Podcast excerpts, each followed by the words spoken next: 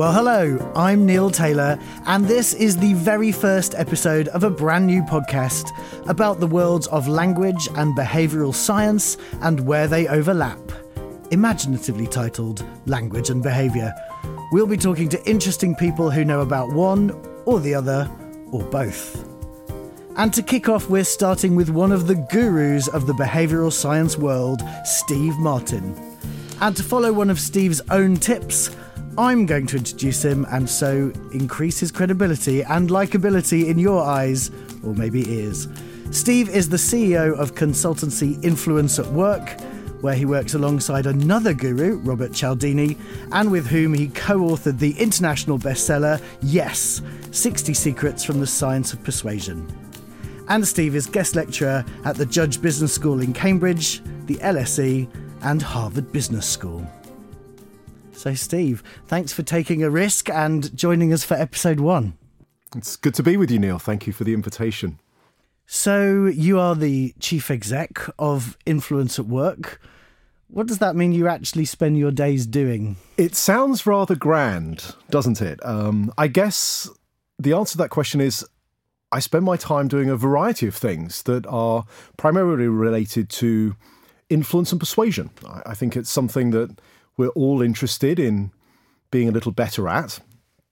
And we approach it uh, in a specific way at Influence at Work. We believe that there's a science to how people can be influenced and persuaded. And we apply that science in workshops. We write about it in our books. Noah and Bob and I, for example, have written a couple, one that you very kindly referred to earlier.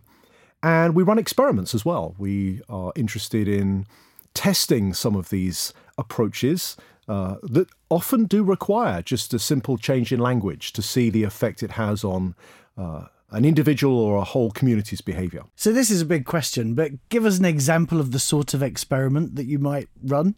Well, I'll tell you about one that we're conducting at this moment in time uh, on a number of transport systems, in fact, around the world. There's uh, a problem that a lot of transport operators will experience, and this is certain individuals that will get on a bus or a tram or a train and not buy a ticket. Um, it turns out, Neil, that it's a pretty big problem. Uh, you know, even a a single percentage point in fare evasion to a large transport uh, operator in a major city can cost them millions of dollars, euros, pounds, whatever country it happens to be in. And so anything that we can do to communicate more effectively uh, to people that might be likely uh, to to evade uh, that will decrease that can can make a big difference and we can show that just thinking about and communicating in a perhaps a slightly counterintuitive way about this particular challenge and issue uh, can lead to some pretty dramatic responses and and uh, reductions actually in, in fare evasion. Okay, you got me hooked with counterintuitive. Yeah. In what way? Well, one of the things that we actually find is that um, if public transport authorities, governments, if they communicate the relative frequency of fare evasion, one of the things we actually find is that that does a pretty good job of increasing the number of people that are likely to cheat. Uh, it's it's almost like the message is saying, well, look at all the people that are doing this undesirable thing. And so I feel like I've been given permission to join the crowd. Exactly. There's a kind of license that you actually have now. Well, if everyone else is doing it, then it's probably okay if I do it occasionally as well. That can be really quite corrosive to a system because you know you don't need that many people um, to behave in that way, and suddenly it becomes a, a, major, major problem. So anything we can do to kind of nudge, if you um, we'll use that kind of terminology, people in the kind of the right direction can be a, a good thing. Yeah. How do you feel about the word nudge? Well, I, I quite like it. I, you know, it's it's well accepted. I think in the community of, of change agents. You know, uh, you know, whether you're a behavioral scientist, whether you're a a design or a creative agency that are looking to change behavior. This this this idea of nudge it it, it seems relatively benign almost. Um, you know, we're not forcing people. You know, we're not employing costly incentives or legislative changes. Uh, so, I, you know, I like the idea, and you know, it's uh, and it does seem to have entered the vocabulary, the kind of public consciousness to some extent, right? Oh, absolutely, no doubt. So, so back to your transport experiment. Yeah.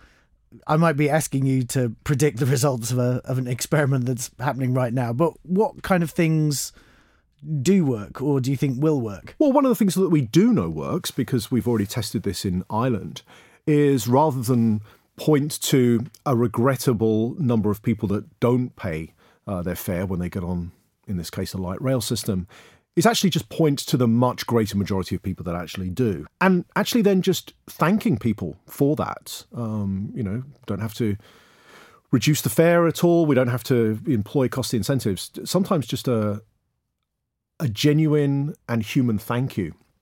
And that was enough uh, in the experiments, certainly in Ireland, to, to reduce fare evasion um, by an average of about 15%. We brought it down. And, you know, and, and, and did so consistently over a, a period of close to a year. And do you think there'd be a difference between thank you and thanks a million and ta very much and God love you? Well, I think you've just uh, come up with another experiment. But yeah, my response would be if no one's tested that yet, then let's get out there and test that. Great. Done. So yeah, I think you're exactly right that um, it's not just about the words that we use or the direction that they send someone's attention.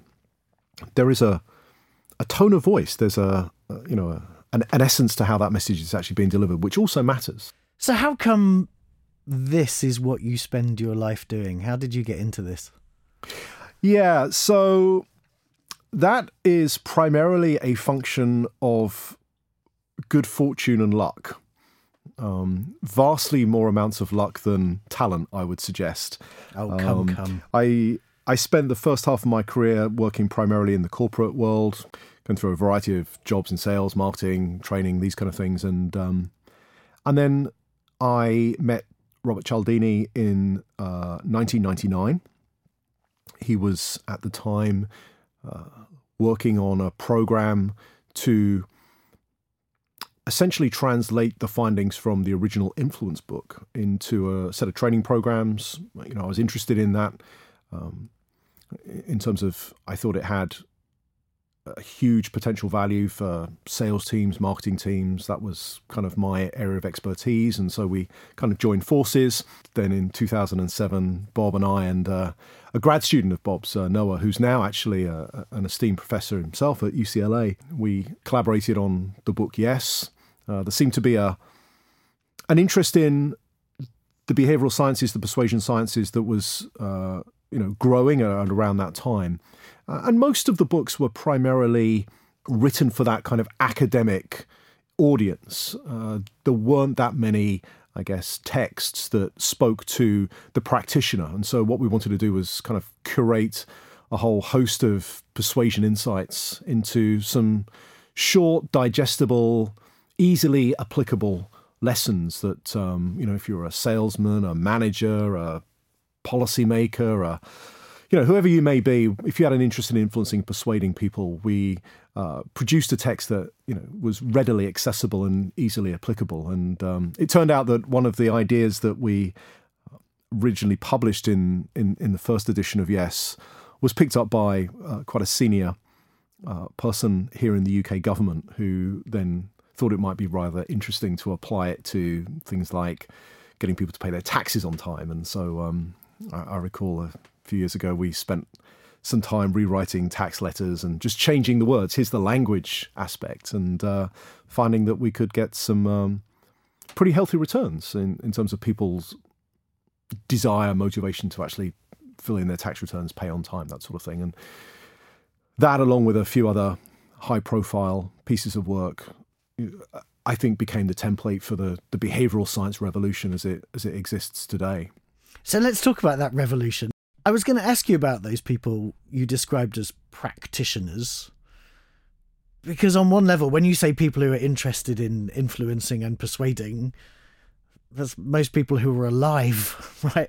I mean, are, are there particular audiences who you feel they really need to be paying attention to this stuff? Well, you're right.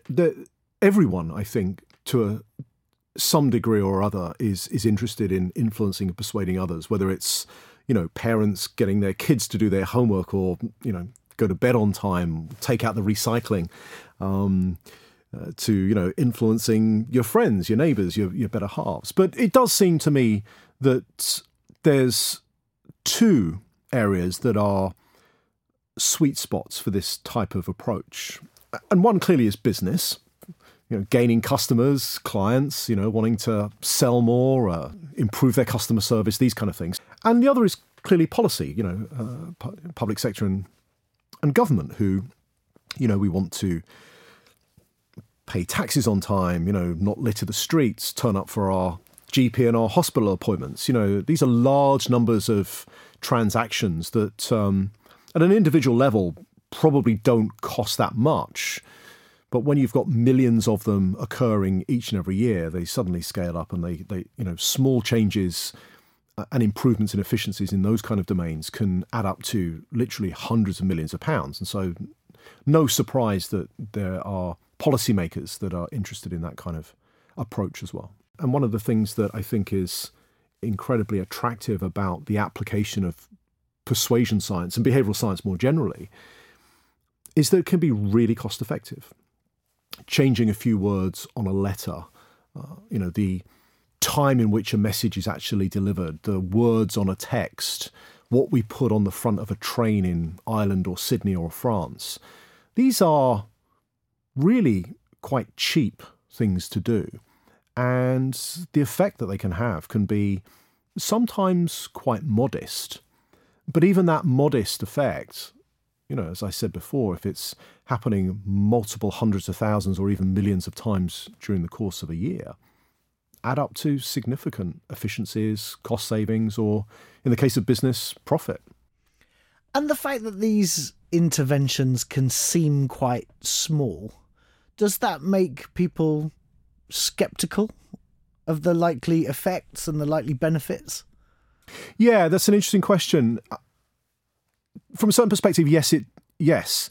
Um, I, I, do recall suggesting that um, you know why don't we tell people in Britain that most of their neighbours have already paid their taxes on time, which was actually true. Um, and, and I do remember a few eyebrows being raised when that was first muted, because you know, people were thinking, well, hang on a minute, this is this is a big problem. You know, it's hundreds of millions of pounds every year. We need a big solution to a big problem. One of the things that I, I think I'm probably comfortable with concluding now, uh, having done this for a number of years, is that uh, rarely, if ever, have I encountered a big solution to a big problem, uh, a big single solution to a big problem. Invariably, um, to deal with a big problem, uh, it, it, will involve multiple small interventions at the right time and an enormous amount of good luck and good fortune at the same time. I, I think it, it's interesting that uh, you do raise eyebrows. There is some skepticism when you suggest some of these small changes. But I think now we are firmly in a position where you know we, are not just citing one example now we've got multiple examples and it's not just us you know influence at work isn't the only organization in the world that does this you know there are behavioral insights units that have been set up by government you know around the world i think at the last count there's best part of 25 of them um, you know there's behavioral insight teams that are being set up in organizations you know just last week uh, a colleague of mine and i published a paper in harvard uh, talking about how to actually set up a behavioral insight capability in an organization for a lot of companies now. And do you think that's what businesses should be doing? Should they be setting up their own behavioral insights groups?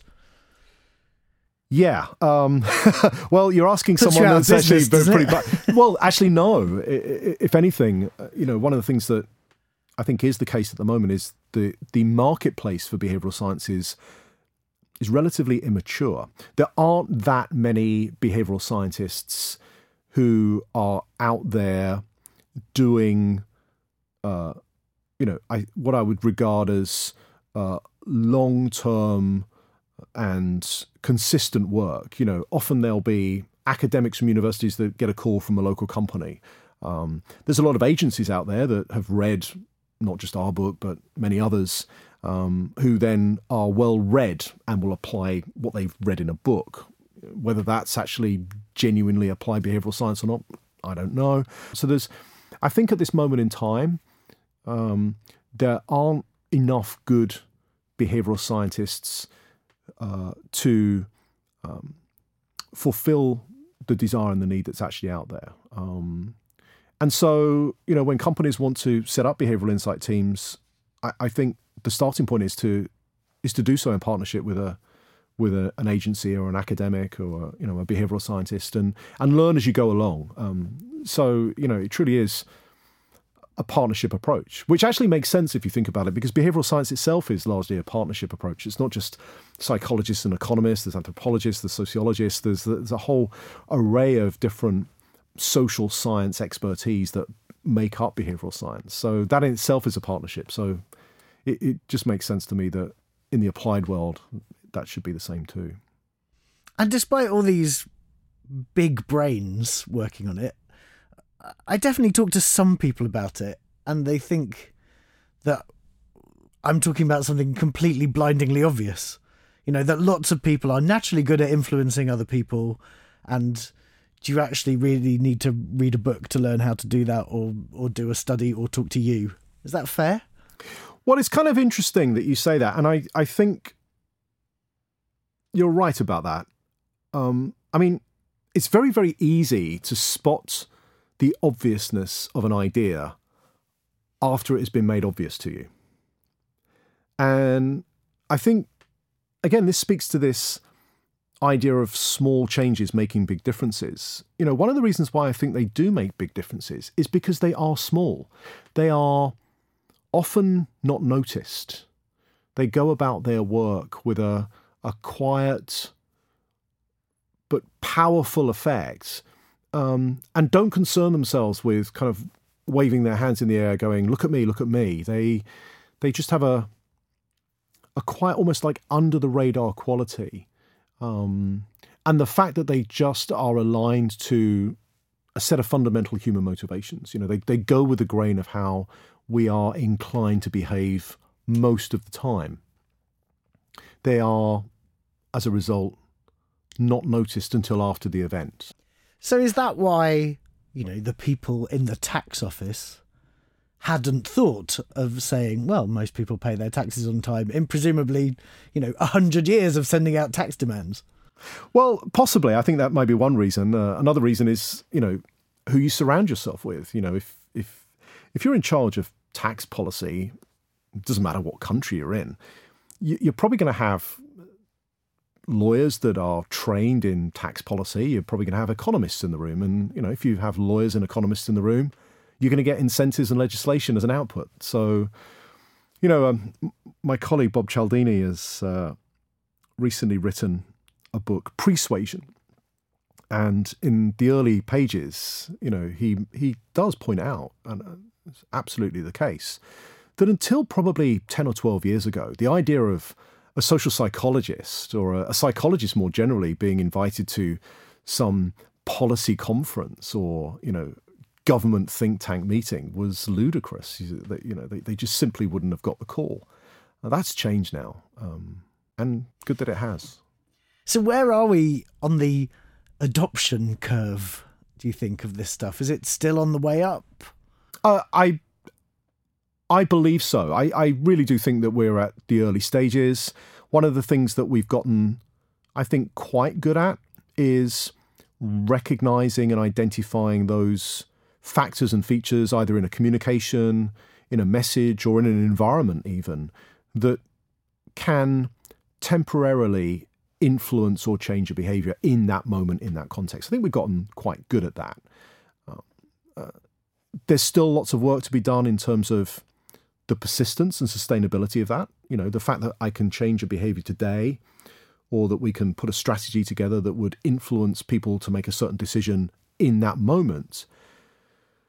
Whether or not they'll make that same decision next week, next month, next year, in, in a decade's time, that's you know more more research is needed, as a a proper scientist would say.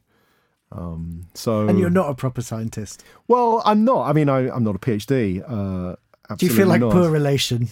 No, I don't. I feel really, really lucky. Uh, I'm in a place where I happen to have an opportunity to work with the most cited behavioral scientists in the world. We have academic insights that, um, unless they're brought into the, the public domain, will often remain in that dusty uh, scientific journal that no one's going to read. Most people won't turn to academic journals. Most journals that are actually written are cited five or six times. You know, they're read by the authors and the authors' mums. Um, so, so are you a yeah. translator? I would regard myself, yeah, as um, an applier of. I, am always interested in the question. So, how do we apply that in practice? Um, because invariably, that's where these field experiments that we actually run begin. People don't come to us asking for a theory; they come to us with a problem. They say, right, you know, we have this challenge. You know, can we persuade more people to do X or Y or Z? Uh, and how would we do that? And then we go to the literature and say, right, well, what do we know about uh, might work in this context? Um, and then how do we test it? You know, how do we arrange for certain people to be exposed to that particular message or that intervention while others aren't?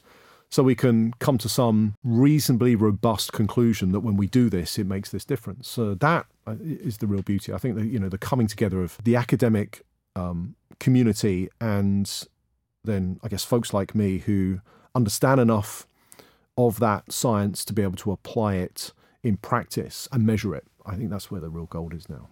So let's talk about language. I'm a writer by trade, so sure. words are what I care about. Um, how much is language a part of what you do? I think it's a significant part of what we do. You know, if we put a message on the side of a train or on a letter or on a poster in a GP waiting room or on a website, it may be an image, but invariably it will be an image and it will be words. And often those words matter a lot. Um, you know, the amendment, the adjustment, the alteration of, of one or two words, or the order in which they're presented, we find often have some surprising um, impacts and uh, uh, outcome. Is there an example of that? well, yeah, there's there's one. So one of the things that we've been experimenting with, and actually this is based on previous research. I think this was first published three or four years ago, but never tested in this um, transport setting.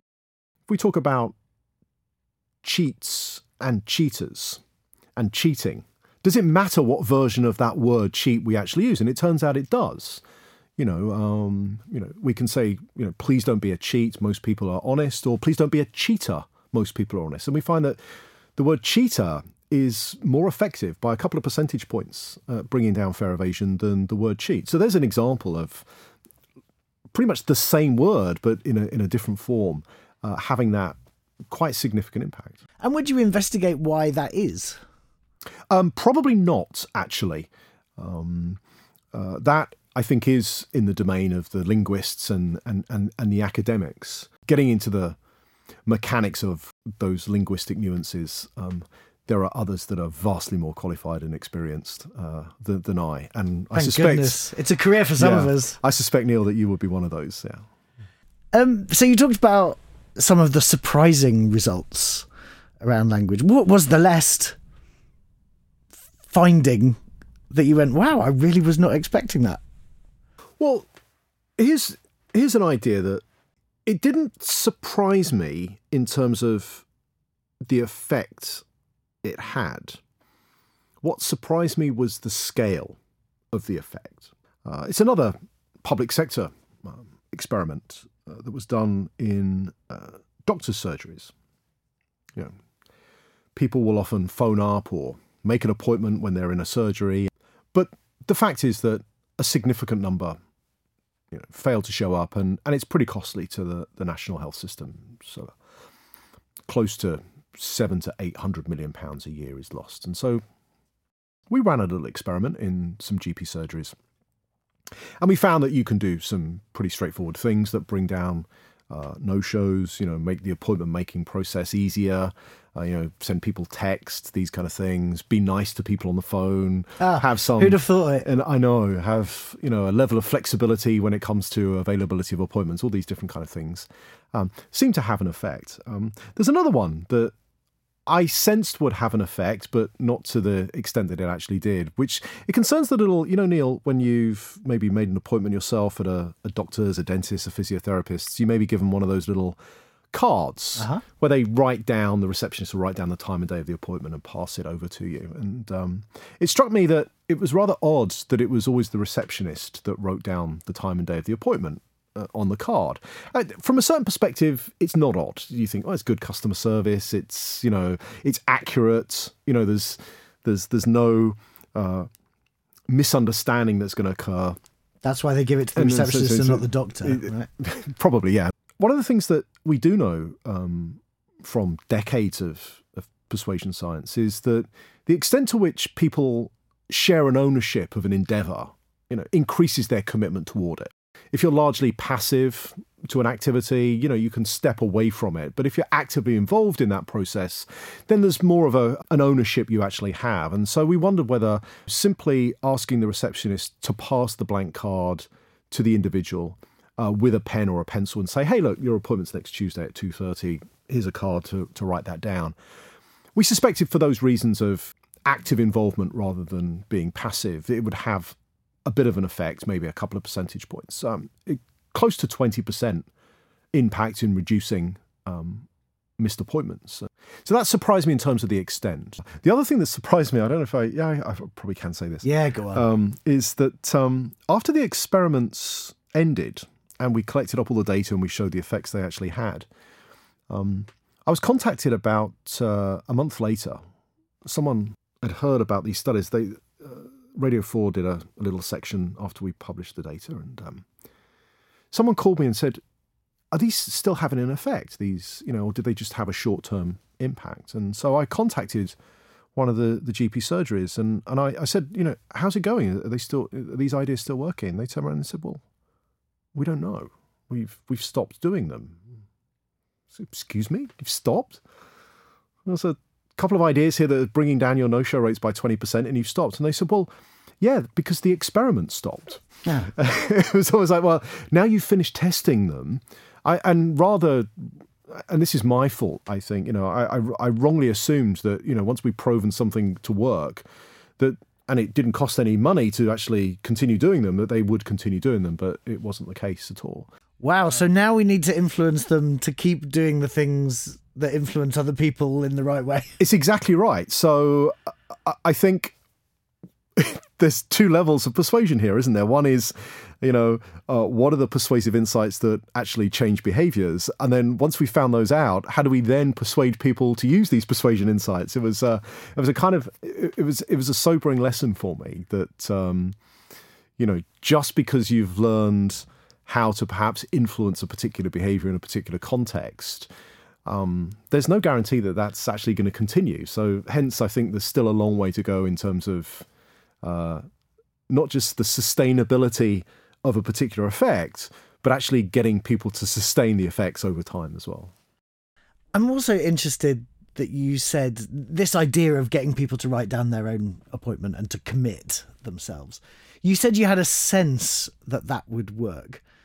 How much is the the bit where you're leaping from I know the academic literature says this these effects exist to the point at which you're going, well, let's try these four things. That feels like quite a creative process. Uh, there's perhaps a case to be made that there's a certain level of uh, of creativeness to it. Um, I would I would rather see it as a set of rules, um, you know, rules of thumb or guides to good decision making. You know, if you do want to remember something, recall it at a future date.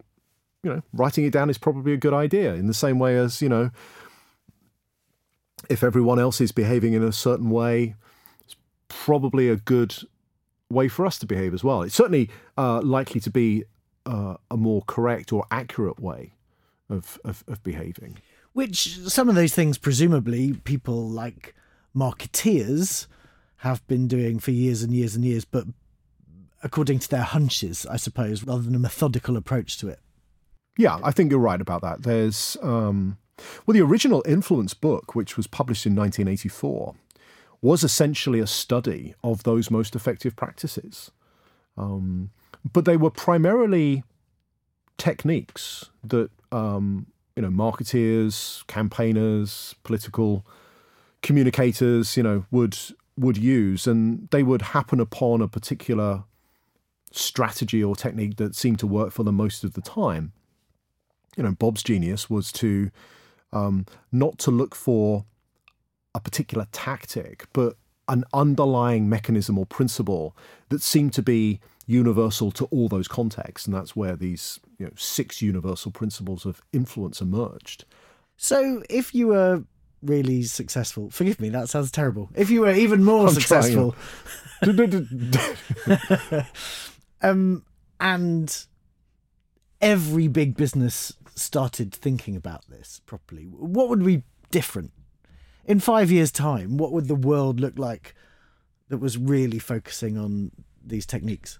Well, it's a brilliant question, and I'm not going to fall into the trap of trying to answer it, which uh, a lot of people do. We are incredibly, I think, poor at predicting the future. Uh, we like to think that we're pretty good at it, but um, you know, I, in fact, there's been lots of research that shows that you know when you ask people to predict how they'll behave and how they'll be influenced in the future, they they come up with stories. They come up with good rationale for what they would do and how they'd react in the future, and and and very often it bears no resemblance to what actually happens in practice. Okay, finally, a few quick fire questions. We'll see how brief you can get your answers. Um, so, what's the best thing about your job, Steve? The variety. And the worst thing? Uh, not having enough hours in the day. Is there a book, apart from your own, obviously, that we should all read, or a TED talk we should all go and watch, or something like that? Well, I think uh, it would be unfair to name just one, so I, I need to name a few. I mean, basically, anything that Danny Kahneman has written. So Thinking Fast and Slow. He's also done a TED talk. Um, you know, Dick Thaler, Cass Sunstein, and, and Nudge. Uh, Dan Ariely. Dan. Dan.